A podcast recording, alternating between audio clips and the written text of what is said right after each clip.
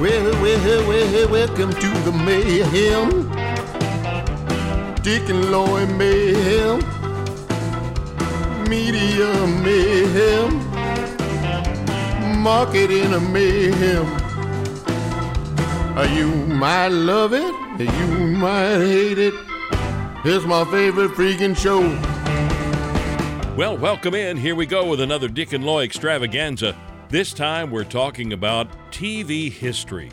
A lot of guys in the TV world worked as booth announcers, but only a few worked as a weather guy, a sports guy, a game show host for a bowling TV show, an author, a painter, and we'll find out what else. We're talking about the legendary Fred Broski. And we settled back into our comfortable haunt at the Diebel's Cigar Lounge down on the plaza. If you hear any noise in the background, it's other guys enjoying TV and their cigars. And by the way, if you'd like to see the video version of this podcast, jump on YouTube and search out Dick and Loy's Media and Marketing Mayhem, and you'll find it there. But right now, for your ears only, let's get to Fred. Loy, you know, we've talked to a lot of people here on this podcast, and uh, we have. It's about time we got down to talking to the real stars in the world. you Oh, know? we got a star today. We got a star, Fred Broski, TV guy, booth announcer, weather guy, author, um, Game show host. and probably one of the happiest broadcasters on uh, television when he was on. Hi, Fred. Good morning. It's good to be here. Did that cover just about everything? I was an advertising entrepreneur also. Oh, yes. All right. But you started in radio, right? I started in radio, KCKN Radio over on uh, State Avenue back in about 1956 or so. My first job on radio that I got paid for, and it paid $2 an hour. I did a Saturday night show from midnight to 6 o'clock in the morning, Sunday morning. What was their format back then? Country music all the way. Was They it had- country? They had the yeah. stars of uh, Cactus Jack Call was there. Yeah. Uh, Herbie Hoflicker, Guy Smith, Dal Stallard actually was the program director there, and I don't know, you guys probably are not old enough to remember, but Dal Stallard used to be a, a radio star on the old KCMO radio back in the 40s and 50s when everything was live. Yes, yes. And I wanted to get into radio or television uh, back in the middle 50s. And I started going around to the various TV and radio stations in Kansas City trying to find out how I could get on the job. And George Stump was a program director over at KCMO Remember Radio George? Yeah. and he said, Fred, I can't hire you here. I can't even audition. He says, because I have to hire people who are really, really professional and seasoned. He says, but Oh, it seems to me that you have interest in the business. He says, I've got a friend who used to work here, Dal Stallard. I, oh, yeah, I used to listen to him on radio back in the 40s. I think he did the Dinner Bell Roundup Gang or Okay. something like that. The great names they had. So anyhow, then. off I go over to KCKN, and it's it, it was in an old farmhouse over like 39th and State Avenue or something like that, out where Oh, the wow. the um, the big shopping center was there, Indian Springs. Yeah. Yeah. So I go in and I knock on the door, and, and here's Dal Stallard, a huge guy. He's like as big as H. Roe Bartle. He's a huge guy, and just the nicest nicest guy you ever want to meet. He says, Fred, he says, he says, you know, it's a kind of interesting business you want to get into, but he says it's a fun business. And I thought, why is he was he such a big star that I used to listen to all the time? Here he is over at the farmhouse with a small KCKN AM and FM, which is really small at that time. I guess a pretty directional signal, and you couldn't really get them all over town. And it told me something about the business right from the get go that you know you work in it when you're young, but they don't always take care of you when you get in your senior years, and sometimes that's in your 30s and 40s. But anyhow, he was an old guy, probably 40 at the time. so he said, he says, as long as you're here, he says, let's go upstairs to the studio and I'll cut a tape with you. Man, I've never been on tape before. So he goes up there and he puts a reel to reel thing and he says, here, read this newscast. And I read it. He says, read this commercial. And I did a decent job on it. And he shut the tape down. He says, you know, you don't really sound too bad. He says, you need to work on your delivery since you've never done it before. But he says, practice reading. And uh, if you want to, you can come over and read anytime you want. Man, that's a heck of a deal. All of a sudden, I'm at a radio station, I can practice for free. So a couple of days later, I go over there, and the disc jockeys, they were kind of a lazy bunch as far as reading the news and things like that. Yeah. So Guy Smith says, "Why don't you go over there and you just read my uh, five-minute news capsule for me at the top of the hour?" So one o'clock in the afternoon, I'd go over there and read the. They had it the United Press World Roundup. They had a five-minute capsule. You'd read, I'd read Yeah. it every hour for UPI. about three hours, and so yeah. I was doing it for free. Just for the fun of doing it, which is probably illegal now. It probably wasn't. so anyhow, I did that for a couple of weeks, and Dallas Stallard said I got an opening on the weekend, spinning records, country music. He says it's midnight, Saturday night till six o'clock Sunday morning. He says it pays two bucks an hour. I says I'll be here. And you know, those don't exist anymore. No. Those shifts don't exist. Those people can't get in that way and do that. It's all No. pre-recorded on the computer. And uh, yeah, those those times to get that experience is not there. You were it termed an intern back then. Is probably what they would have Right. called you. So I, I did that for a while, several months, I guess. And during the week, I had a job that I worked in clerical work. I did typing and things like that. Also, when I had extra time, I'd drive to Topeka, try to get a job there. I drove to Lexington, Missouri, try to get a job at, I think the station is KLAX. Yeah. I drove up to St. Joe, and I met a guy up there KRAS was the name of the station there. I don't know if it's still KRAS. The guy's name was T. Casper, I believe. Mm-hmm. He really took a liking to me. So he said, uh, I came on and I read the news for him a couple times. He says, You'd be my new news director.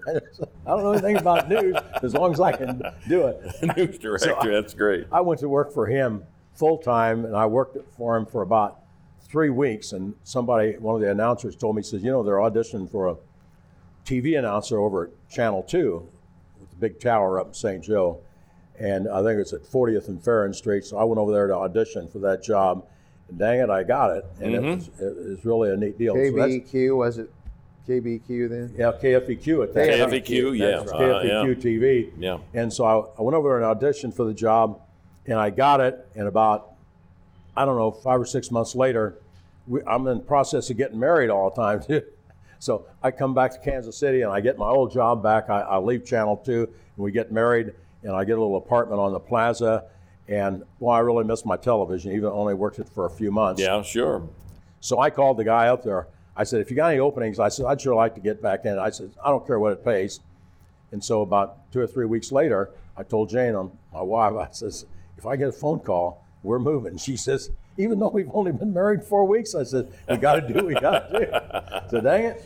I got the call and off we go to St. Joe. And that was the start of my television Okay, career. there you go. Wow. Wow, and you can get, you probably were excited about the fact that people could get you in Kansas City on the you- St. Joe. I remember that because my dad watching the Cardinals game, flipping the channel with his toe. Sure.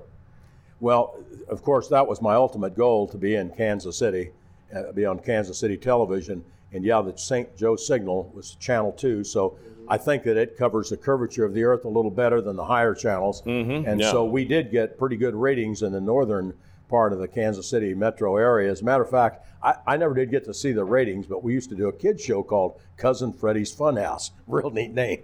In St. Joe? in St. Joe. Okay. So I did Cousin Freddie's Funhouse, and and I did that for about a year and a half. And I had heard that we had a, that we did have pretty good ratings in the northern part of the Kansas City area. And after doing that for a while, a year and a half, I moved later to uh, Columbia, Missouri. Yeah. And Seems like it was Channel 2, the TV station in St. Joe. Channel Two in St. Joe. Channel Joe. 2 is Yeah. what it was. We'd pick it up Channel up in the 2. Northland where I lived. Well, yeah. And a lot of people used to pick up different sporting events. They put a stick on top of their house and point Yeah. it. I think it was maybe The more- Cardinals were on there. the Cardinals were on, and then also the Chiefs games used to be on some of the distant stations, and, and people in Kansas City area would put a stick on their house and point it towards either Pittsburgh, Kansas, Yeah. or possibly mm-hmm. Sedalia Sure. sometime to get the Chiefs games. yeah. When you came to Kansas City, how did that move come to TV again? Channel 4 Well- or so? I was working after I left Channel 2 in Columbia. Yeah. I went to work for KOMU TV in Columbia, Missouri. Okay. Uh, I'm sorry, Channel 2 in St. Joe. Then I moved to Columbia, Missouri.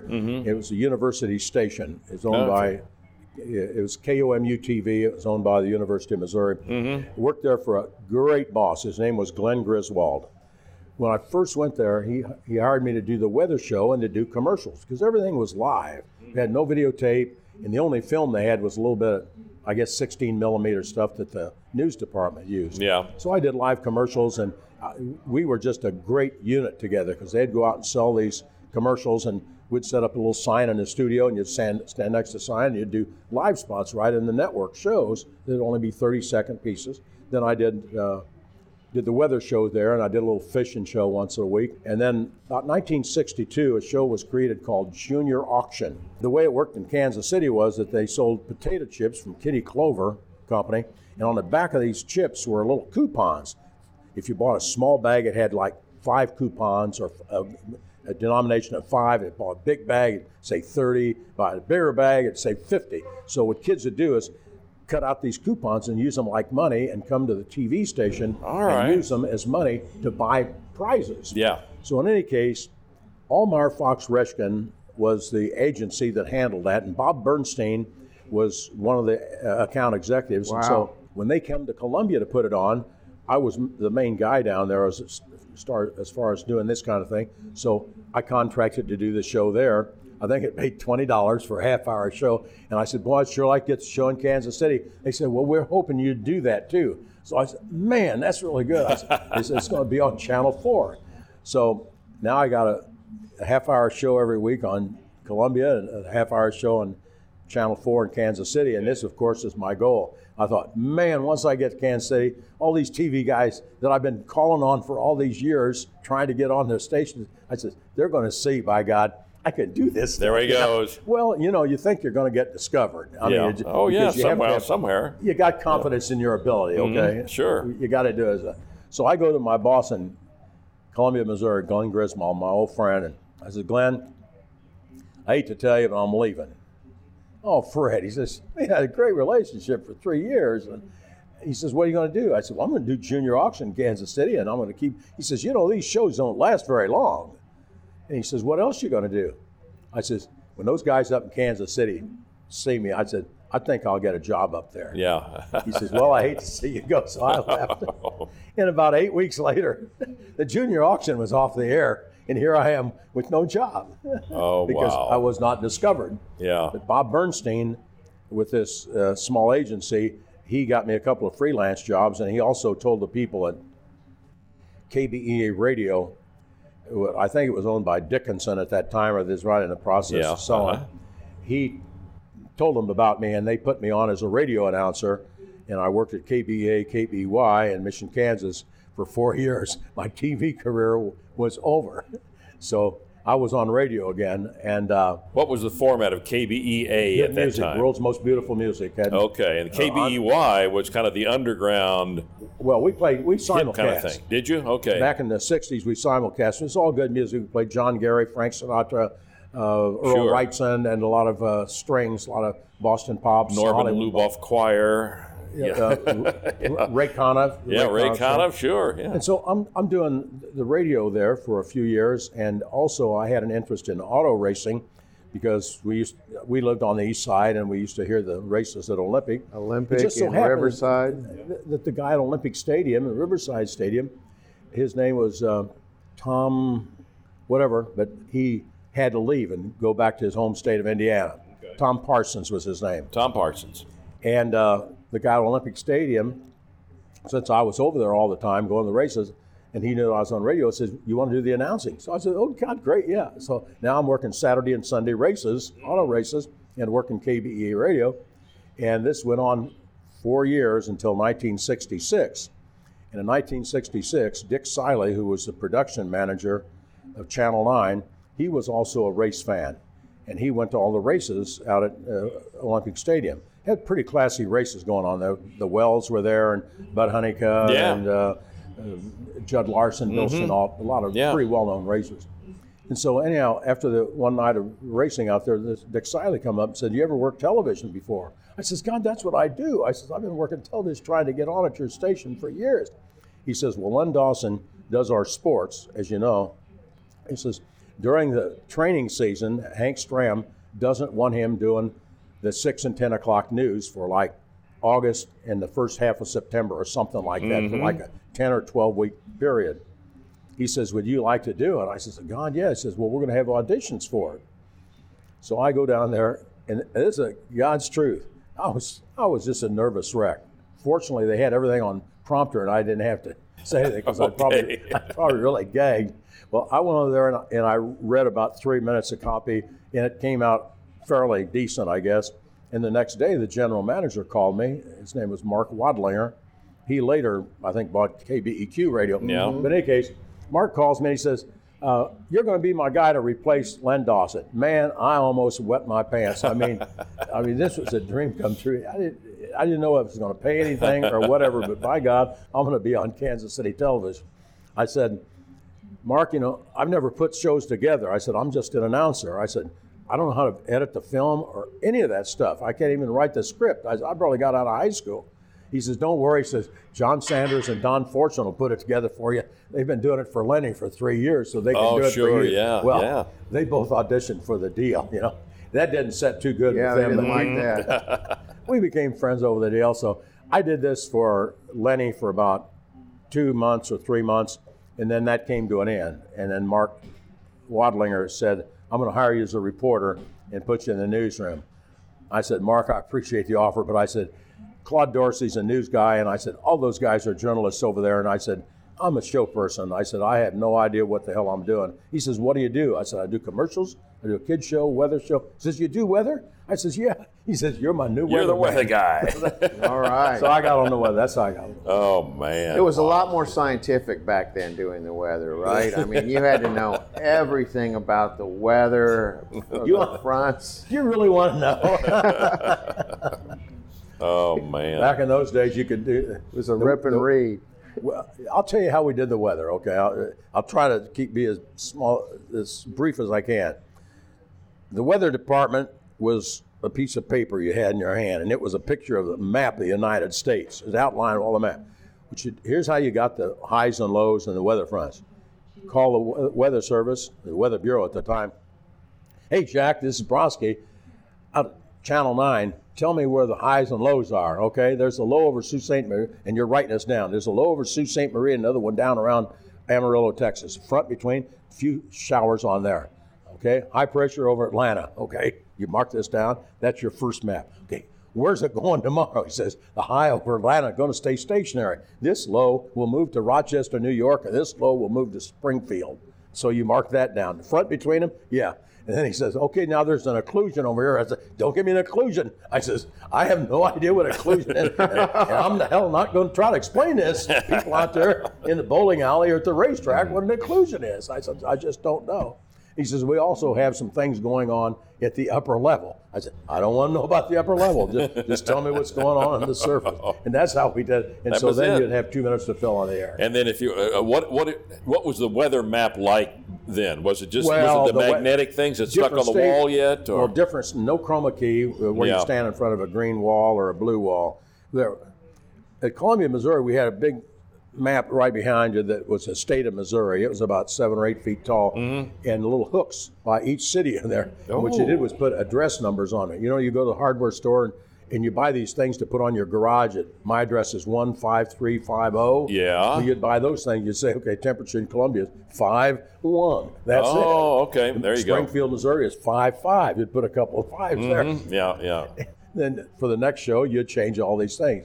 So nothing. I remember I was always so fascinated when they finally got to where they would put a little sunshine on the map and something with the camera would make it kind of twitter a little bit, Yeah, kind of move a little bit. you That's know? when they brought the electronics in. Yeah, uh-huh, yeah. But but we had uh, at Columbia we had a glass glass covered map. We had a map with glass in front. We used a, a large Mm. Oh, felt yeah, tip pen. sure. You put the ink in this felt tip pen and you'd write on it.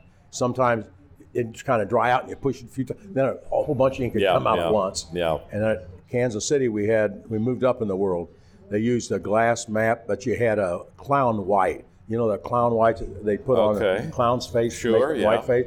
Well, if you take that stick and you keep it in the freezer, it it gets really firm, and then you can write with it on a weather I'll map. be and darned. it, and it works like a. That Wow. is a trick I just w- didn't know. That, that still may be useful today somehow. yeah, yeah. I clown thing. You know, the one thing though, talking about weather people and, and the way it's changed now, and all the technological and verbiage and four or five hundred maps from around the world, we don't know what they mean and all kinds of stuff. What I do appreciate about the weather guy, what I experienced also, is everybody else is reading off teleprompter. The weather guy ad libs for two and a half Yeah. minutes. He's the good talker. Or Well, she. Yeah. Yeah, You that's what filled you a do. lot of time. Yeah. Well, it I would- think you did cartoons too, if I remember. Well, I did right. a lot of cartoons. I always try to do it a little different. I put a boutonniere on, and That's uh, right. and I I did cartoons, and that was part of. I, I was kind of my own worst enemy because I tried to make each show something really special. Mm-hmm. Like at six o'clock, I tried to draw one cartoon. Like a guy wanted some water, so his flowers were awful dry or his garden was dry. Then at ten o'clock, I tried to do another cartoon. And after I do this for so many months, you you can't you can't just keep coming up with these new ideas all the time. And you do a good show, and then you try to top it the next time, and and it can become Yeah, a stress sure. factor. And you still have some of those drawings around, don't you? Well, Did I, see uh, you we- on a Joel Nichols interview showing some right. of those? I have. I, we probably threw away two or three hundred of them. Yep. But I probably have two or three hundred of them at home, and they were down in the basement. And I told my wife, I said, I got to get rid of all this junk in the basement. She says, You're not getting rid of the cartoon. And I gave them to my boy. I said, Here, you take them. You get rid of them. So Brian, he took them home, and he says, "No," he says, "These don't belong at home. They belong back at your house." so he brings them back there, and, and he framed about thirty or forty of them, and he pastes them up all over the garage. Mm, mm-hmm. And so, You know, that might be an auction item, or well, probably will go in the Fred Broski Museum. I, I think it will be. Yes. Uh huh. Yes. it's incredible. You wrote a book about all this back in 2017, right? yeah. Tell us about that. Well, through the years, people always ask you, how do you get in the business? Where did you go to learn to do this? And uh, what happened when you went on television, something strange happened? And how do I train my, or tell my son or my daughter to get into the news business? And how did you get into it? Well, Ann Peterson, who used to be a, a co-anchor that I worked with in, at KCTV5 in Kansas City, one day she said, Fred, you ought to write a book about all your experiences. People always want to know about it because you've done so many different things.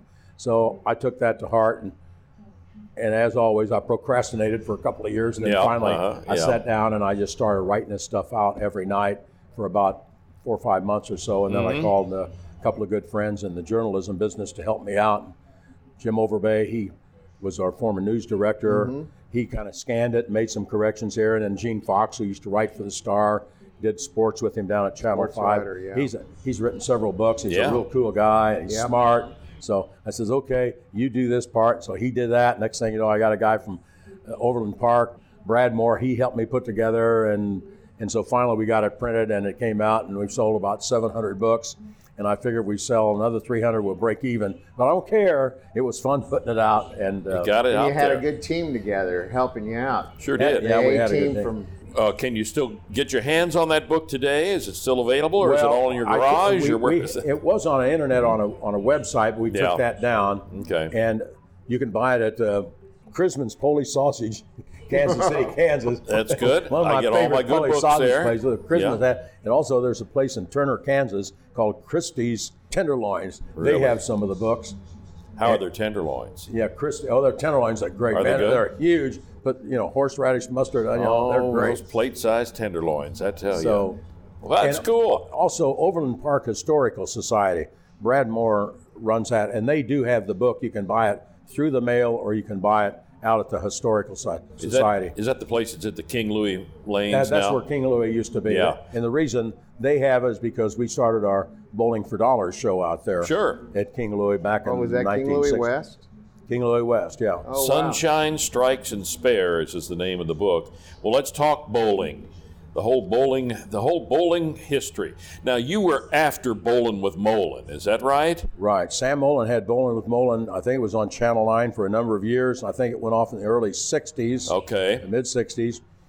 And then I was with Channel 9, owned by Metromedia, from 66 to 76 or so.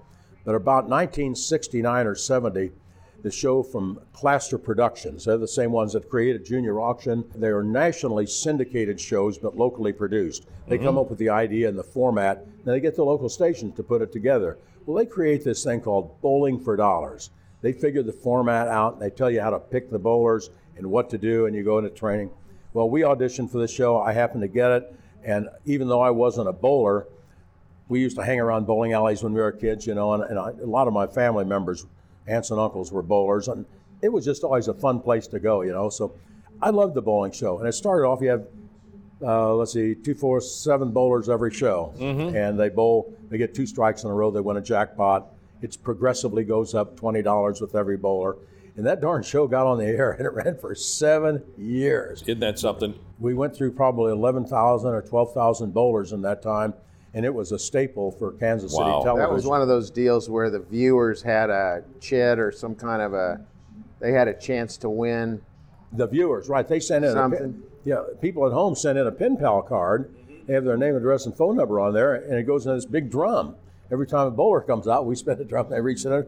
Hey, Joe Lewis up there in Gladstone. If whatever we win, we're going to share it with you. You're playing man, with Joe both of this Lewis. guy. Oh, that's cool. And, and so that's how it worked. And we got jillions of these cards. And, and I'm telling you, the post office made more money on this thing than anybody. it was it was really quite a show. And uh, uh, Now couple- you, you bowled around in a couple bowling alleys, and then they put lanes in the, the KMBC studio. Right. We started off in uh, King Louis West, and we did. Um, we brought the whole crew out there and videotaped eight shows on Saturday and seven shows on Sunday, which is enough for a three weeks run. Five shows a night, six thirty to seven, Monday through Friday, mm-hmm. and we did that for about maybe three or four months to see how the show would take off, and the numbers were really, really good. They never gave us the numbers because the management always afraid if, if you saw the show was doing good, you'd want more money. And if the show was doing bad, well, you didn't want to feel bad that the show wasn't doing bad or whatever. Yeah, I don't yeah. know. But they just didn't show us the numbers. Anyhow, the numbers had to be pretty good, so they come to the studios. we had we had a huge studio on Channel 9 Mm-hmm. I don't know, it was maybe a hundred foot square or so. And the Brunswick people, they come in and they put two bowling lanes, right? They knocked the back wall out where the stagehand used to Yeah. go to sleep and play. Yeah. You know, they put these two bowling lanes down there and built some risers, and all of a sudden we got two bowling lanes in the studio. And then every Monday we'd have all these people come down here, and we'd do three bowling shows between seven and nine o'clock at night.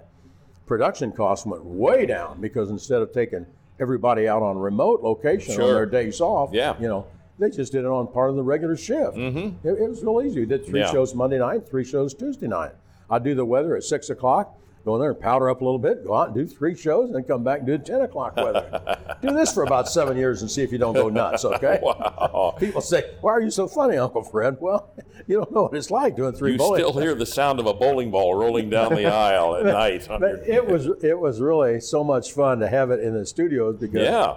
you got to realize we had Larry Moore down there and John Sanders and Fortune and Bob Worley and Gary Roberts and Charlie Gray. We, we had a bunch of great people and Marilyn Morris was a great great Yeah. news gal. I wonder when they tore that out of there. Well, they tore it out about 1977 or 78. Did they? Okay. But we had all these guys from the newsroom, and like on Wednesday, Thursday, Friday, and on the weekends, we don't use those things.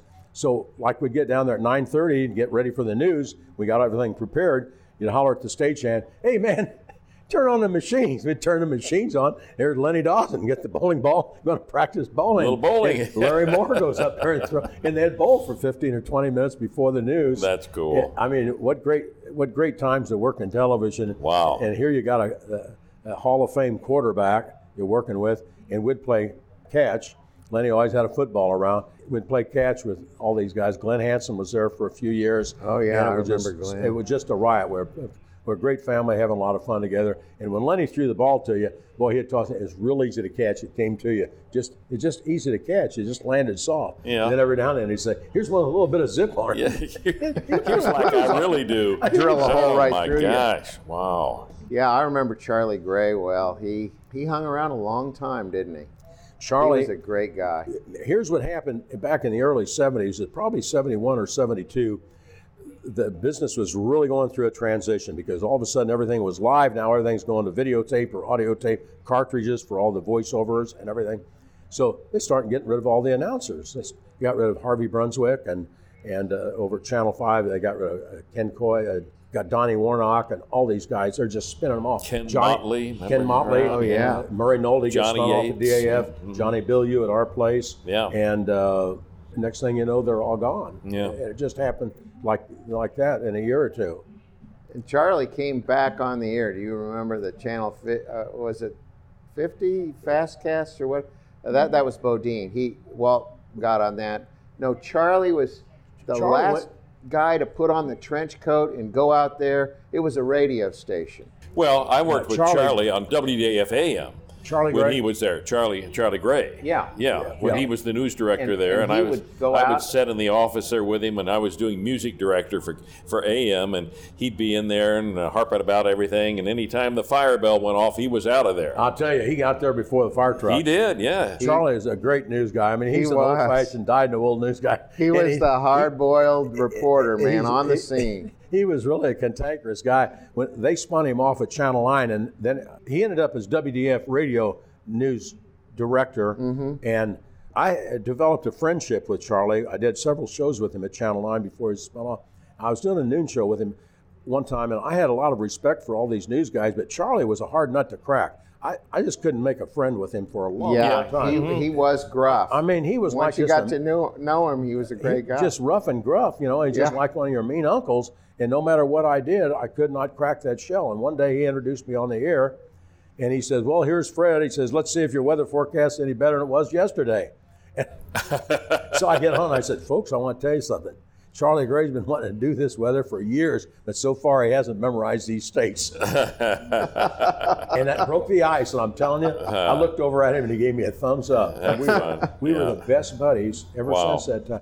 And I'll tell you how th- this was probably in 1967 or 68.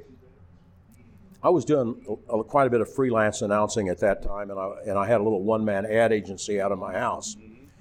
And Charlie Gray lived right next to an advertising guy for Bellas Hess, the warehouse over in North Yeah. Kansas City. Bellas Hess National Bellas Hess. national uh, mail order house like Montgomery Ward's. Yeah. And this neighbor next door to Charlie comes over to him. They're out cutting the grass one day, and he says, "Charlie," he says, "we got to dispose of all this old merchandise. We're going to go bankrupt." He says, "Can you tell me any advertising agency guy that I can trust to get with it?" He says, "I've known a lot of advertising people. Says there's only one guy in the advertising business I'd trust." He says, "Well, who is that?" He says, "That's Fred Broski." I couldn't believe it. This guy calls me and I'm just small potatoes. I'm just I'm working with the Olathe car dealers and Shuko's House of Lamps, little Mm-hmm. dinky mm-hmm. places because I'm not a full line agency. I'm just I go out and write the spots and then I do the mm-hmm. spots. This guy calls me and I go over to Bellas Hess and he says, "Okay, we want to get rid of all this merchandise and you'll be our ad agency." And he says, "Don't worry about collecting the money. I'll walk you right down to the bookkeeper, so you won't have to worry." And those guys, they spent a whole bunch of money in about a year that really helped Wow. it helped our deal. I mean, they were on television almost every day for three months, and it was a great, great account to have. Huh. And uh, and Charlie was responsible for that. Sure. I tried to I tried to buy Charlie lunches and everything else because we'd go out lunch. He said, "You," he says, "You took care of a friend of mine." He says, "That's good enough." And I said, "Well, I'd like to pay you something." He says, "No." we went out to Rosedale Barbecue since it was close to WDAF. We used to go out there once in a while and get a short end. Yeah, yeah. We get a short end. He says, "Man, that thing's really good." He says, "Let's get another one, the strawberry pop, to go get it." So we each get another short end, and we're getting full, two short ends. I said, "I got a couple of calls to make, Charlie. This is 1975 or so, long time. I got to go, Charlie." He says, "Fred, let's split a short end." so we each ate two and a half short ends. Wow. You talked to us early before we started recording. I wanted to get that story again about you getting into the uh, the billiards hall, the the pinball machines, and all that kind of stuff. What was the deal on that as a kid Well, growing up? That's uh, part of a misspent youth. It's just Yeah. I used to love to caddy, and of course caddies like to play golf. And when you're doing this at 12, 13, 14 years old, I lived at 23rd and Van Brunt Boulevard on the east side. Right down at 24th, it was Vic's pool parlor. But couldn't get in because it was too young. But right there at the window, you could look in. There's guys playing pinball machine every night. A Oh, bunch of man. old guys, 20s and 25, 30 Yeah, years old. yeah. They're playing these pinball machines. Man, I wanted to play that so bad. And you see the pool tables over there. I'd never played pool before. I wanted to do that. I wanted to be a big guy, be like the grown-ups. And so um, eventually I got to be 16 and could get in there. And, and so I worked in the pool hall, racked balls and cleaned the tables. And matter of fact, I was racking balls and cleaning tables and when I went out and drove up to St. Joe one time and auditioned for a job. And I ended up going racking balls and doing TV commercials. Crazy world sometimes. I don't you- think you could do that now. This kind of thing never happened, did it? Where you did bowling for dollars, but as a kid you were a pin setter in a bowling alley. Boy, what a dream story that would have been. No, I'll tell you, I hurt my knee when I was about 15 years old, Yeah. and I never did bowl because every time I try to bowl a ball, I twist my knee pretty Yeah, bad. yeah. But Well, I How's love your the pool bowling game show. now? You still got a pool game? I don't play pool. I've got a couple of real nice cues. I play. I had a billiard table and also had a five by ten uh, pool table, but I never did play for the past. I put, sold both my tables and I don't play anymore. But I just I was just an average player, but I loved the game. Did you ever buy a pinball machine for your Never did home? buy a pinball machine. Yeah, no. that would have been good. I got into electronic games. I played Pong for about yeah, a couple of weeks, and that was enough for me. uh, you're not into any more. You don't do uh, Fortnite or anything. Uh, any of the online. No games video games for me. Yeah. I don't even I don't even own a smartphone. Okay. Well, let's All talk right. about Fred Broski, the artist. Pardon me. You were an oil painter.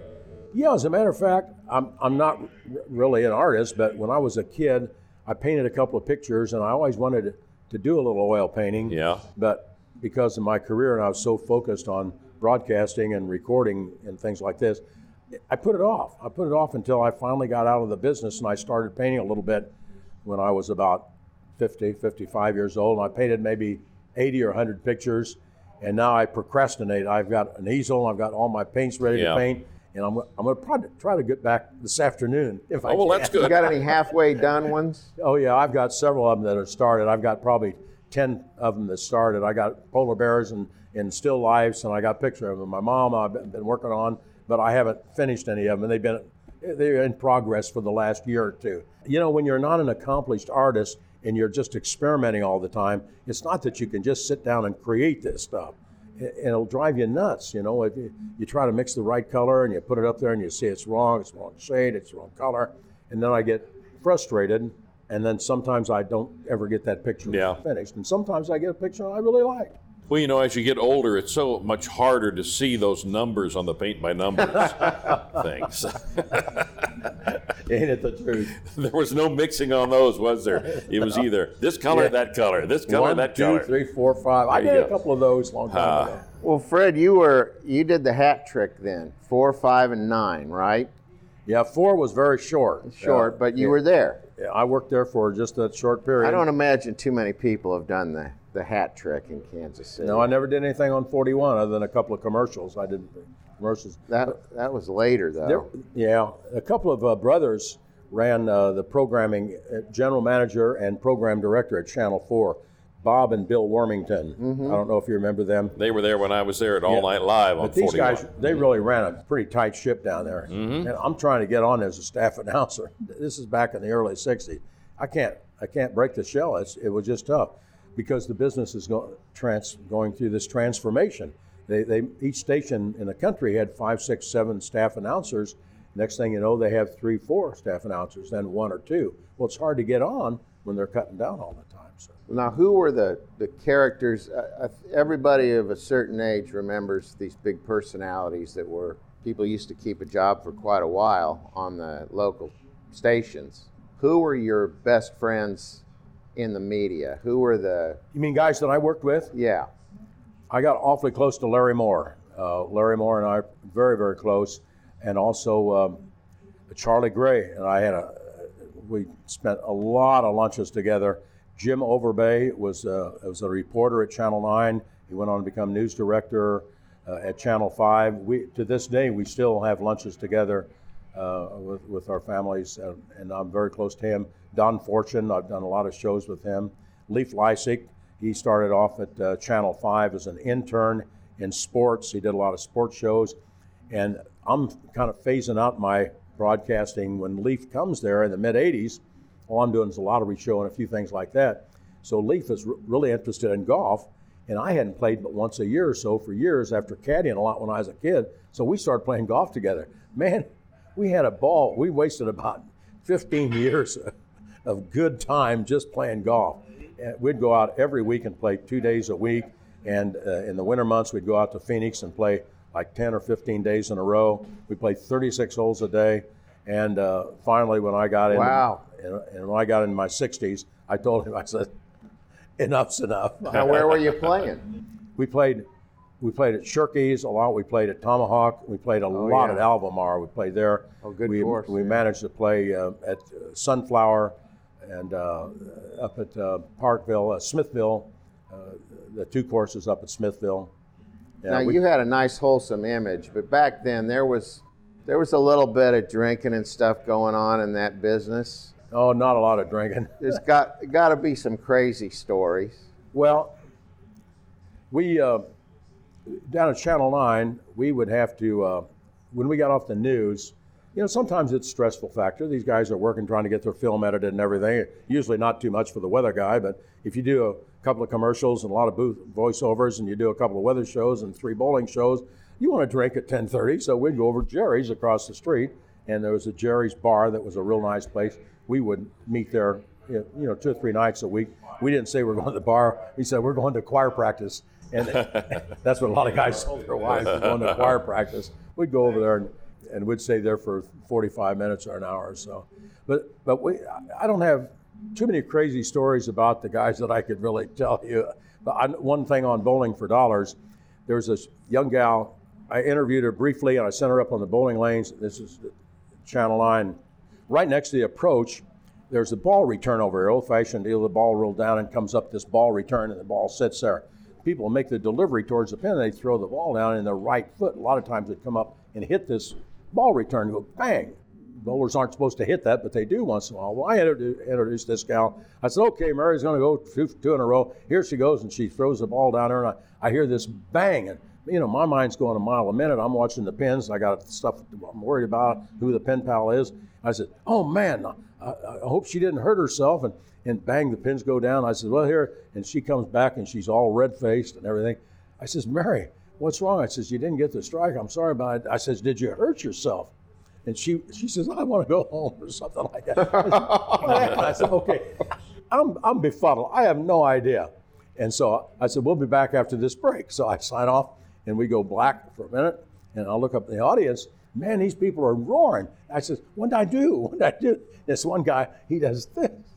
He does like, I says, what do you mean? He says, she farted on the air. I said, oh, man. That's the bang I heard. And he says, but that wasn't the funny part. I said, what do you mean? He says, the funny part was you asked her about it on TV. it was kind of embarrassing for both of us. That's great. And didn't I see the story one time about a guy that showed up drunk, did a little drinking? Yeah, that's one guy. Okay, he works at Armco Steel. I think he worked on the mail, nail machine down there. He tells his boss he's going to get off at four o'clock, and he says, "Hey, boss, I want to be on that bowling show tonight. I'm not going home." I, the guy says, "Really?" He says, "What time do you have to be there?" He says, six six thirty. I got to be at Channel." Nine." He says, "Good." He says, "Go on over, buy you a drink, get you reared up for the TV station." So. He goes over to the local bar, and he, his boss buys him a drink, and then his buddy buys him a drink. By the time he gets down Channel Nine, he's had five or six Jack Daniels, and he's four sheets to the wind. And so this blue door opens up, and I says, "Well, here comes Charlie Miller from Armco Steel." The door flies open, and he just walks out like this, and says, "Hey, Fred, how you doing?" Says, Here's your pen pal. Go up there and bowl, Charlie. Did you know any of the uh, kid show hosts? Uh, did you know? Did you run across Torey? And I mean, I heard he was a great guy, but old Gus was a, a bad drinker. Torey and old Gus were talented. old Gus, Gus was a jerk, wasn't he? he was he was not a dirty old man. Torey and Torey was a great talent. You know, he did a lot of radio stuff, and he had a real sharp mind. Uh, See, the radio guys like Wilson and Torey and Murphy and Dan Henry, these guys, uh, Randy Miller's another one. These guys, you see them in person, and their minds going like this all the time. I mean, they can do three hours. It's three hours. You know, I do two minutes and thirty seconds. I have to stop. These guys go on. You can just see their Kind minds. of improv guys, really. Yeah, they're they're so good.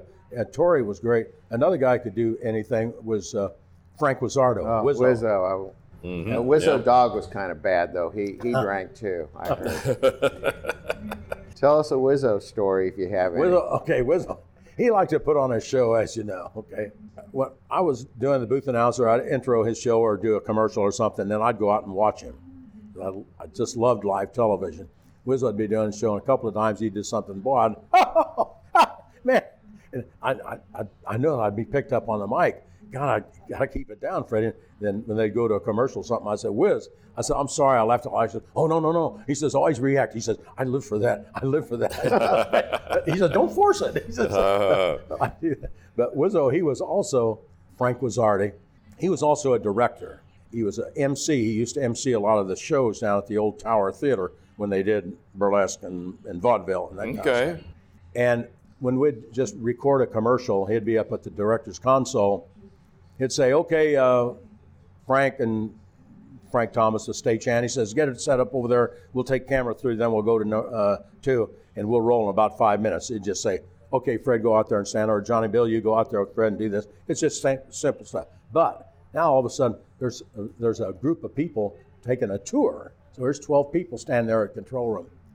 Now we're going to do the same thing. He says, okay, videotape, we'll roll this on high band videotape color. We'll take it on one, stand by. Make it sound like Universal Studios. Good. I'll tell you something. I don't know if you know Bill Hare. He, he was a director at uh, Channel 9, one of my very dear friends. We lost him a few years ago.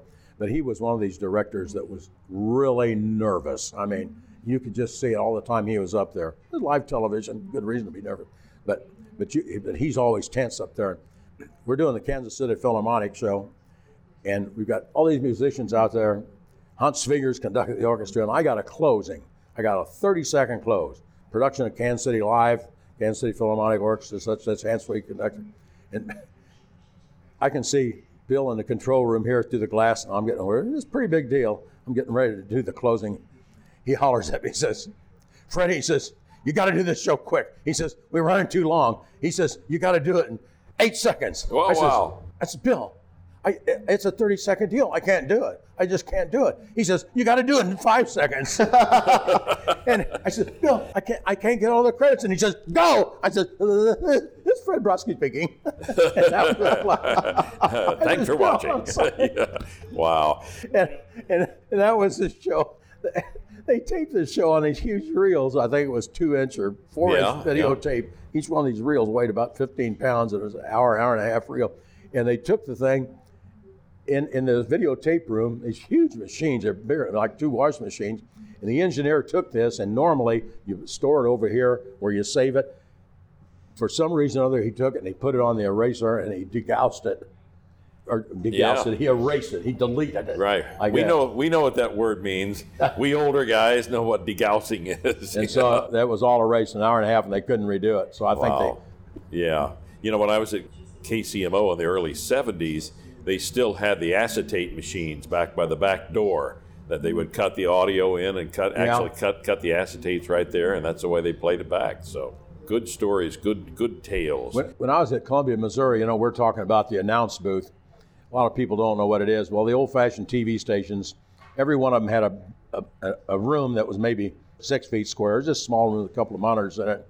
And anytime you heard a voice and you didn't see the announcer, they probably originated from that voice. They had real good microphones. Uh, Columbia, Missouri, we had one a student was uh, with a J school. We had a lot of journalism students there. Great looking guy, great voice. His real name was Del Wade, but he went by Duke Wade.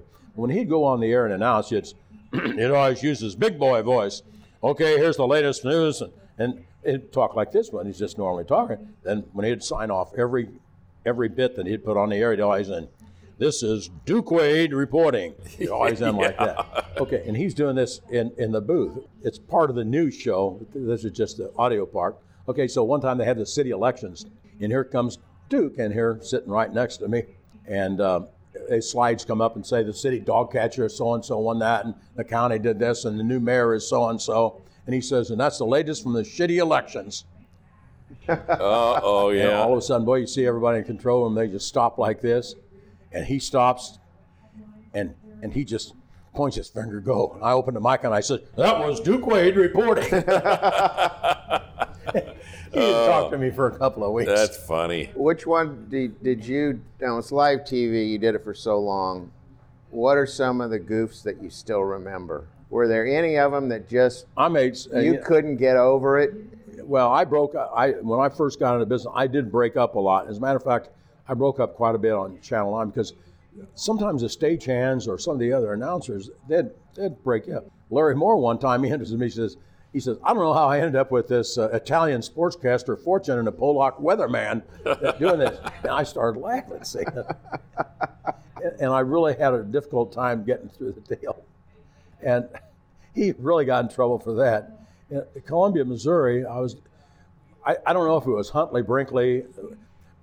At 6.15, you take the hour 6 o'clock, we did local news, 6 to 6.15. National news comes 6.15 to 6.30. Everything live we had news and weather at 6 to 6.15 and either huntley brinkley or swayze or chancellor or somebody like that did the 6.15 i don't remember who it was. And i did the weather show at 6.10 to 6.12 and then i had to do a live commercial at 6.14.30 to 6.15 and it's live and i got to get it done in 30 seconds.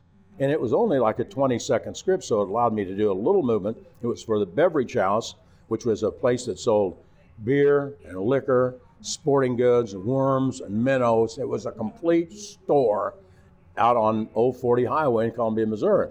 So here I go. I uh, hi Fred for the beverage house. If you're going to do some hunting, here's a nice Winchester shotgun for you. Good. If you're going to do some fishing, here's a nice uh, Garcia rod and reel. Oh, that's a good one. Now you're going to do some swimming. Here's some swim fins, and I go like a seal, and the camera shook, and Pete Bretz was a camera guy. He looked out the side of the camera and he, God. and I started laughing. I can't finish the commercial. And I, I run about 30 seconds long. And now we enter the network show. Okay. In progress. we okay? join the show in, in progress. The studio, in the studio. Everybody just laughing like crazy. I got tears coming out of my eyes. And it was a disgrace. I was supposed to be a professional announcer, but it happens. And so I, I go back to my booth chair and I sit in there Oh God, I'm glad that thing's over. Now, of course, the phone rings. You could tell by the way it was ringing, it was angry. You know. so I, Hello, uh, this is Griswold, your boss, your general manager. I want to talk to you about that spot. I says, Glenn, it was really funny. You should have been here. He says, I'll see you at nine o'clock in the morning in my office. I said, Glenn, I said, I work the late shift. I don't get out of here until midnight or after. He said, so I got there at 8 o'clock in the morning and got chewed out royally. The great stories from how many years total would you say? What's your broadcast year count? Well, I, my first job in broadcasting was about 1956, and my last thing on the air, well, actually, I did a spot about a year ago. Yeah. But uh, for working for a TV station it was 1998, but full time I ended in 1984. But it's interesting about my career. A lot of people think I've worked a long time for a lot of different for a station, but I've never worked for more than four years at a time on a 40-hour week. You know, I worked for Channel 8 in Columbia three years. I worked for KVEA four years. I worked for Channel 9 four years. Quit them, went back, worked three years, then worked two years bowling. Did part time 1970, worked full time for Channel 5, 80 to 84, and then left that and did part time. So I've got kind of a checkerboard career. But, but even though I wasn't working full time for the stations, I did a lot of commercials back in the 60s, 70s, and 80s. And people, you know, they just, they see you, they still think you're working for the station. Mm-hmm, sure. It yeah. was the 80s, I was working, got to tell you this story. I think I was doing the weekend with uh, weekend weather with the female anchor. Doesn't make a difference, female or male, but it just happened to be a female anchor. And uh, we're get, getting ready to go into the break, the Cue My Weather show. And she said, We understand there's been a gigantic erection in the Pacific Northwest, and there may be several injured and possibly fatalities. We'll be back in a moment. We go to a break, and I tell her, I said, You know, you said there was going to be a gigantic erection, or there was a gigantic erection. I says, It's eruption. I says, Tremendous difference. I says, I says, but you know, this time of night, I says, a lot of people are eating popcorn, drinking beer. You know, they don't hear us word for word. I said, don't, don't worry about it. so we come back on here after the break. I said, don't say anything. She says, well, we're back. I said erection. I meant to say eruption. Now here's Fred with the weather. so not, not, not try to do Well minutes. handled. Oh, man. Wow. That's beautiful. Gosh. Any other stories we're missing out on that we haven't talked to you about? Uh, Well, we've uh, you got a couple of days. Was Cheryl Jones doing weather?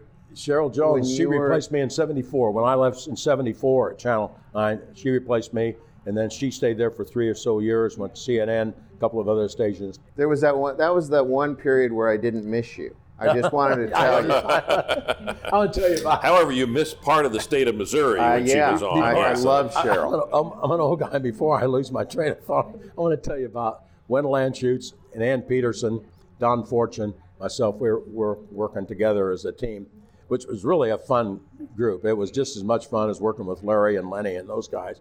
But we always had fun no matter where we worked. But anyhow, Fortune and I were always kind of competing with each other and bugging each other all the time. And, and he knows I didn't know anything about the weather. I just I just just talk about the weather. We're closing out the news show, and he there's some heavy thunderstorms out around Salina, and we had a couple of seconds to kill, and he looks over at me. All the mics are open. And he says, "Hey, Fred, give me an explanation of how that thunderstorm built up out around Salina." I got no idea. All I know is there's a cold Don front was out there, mean. and I start to say something, and Wendell knows it.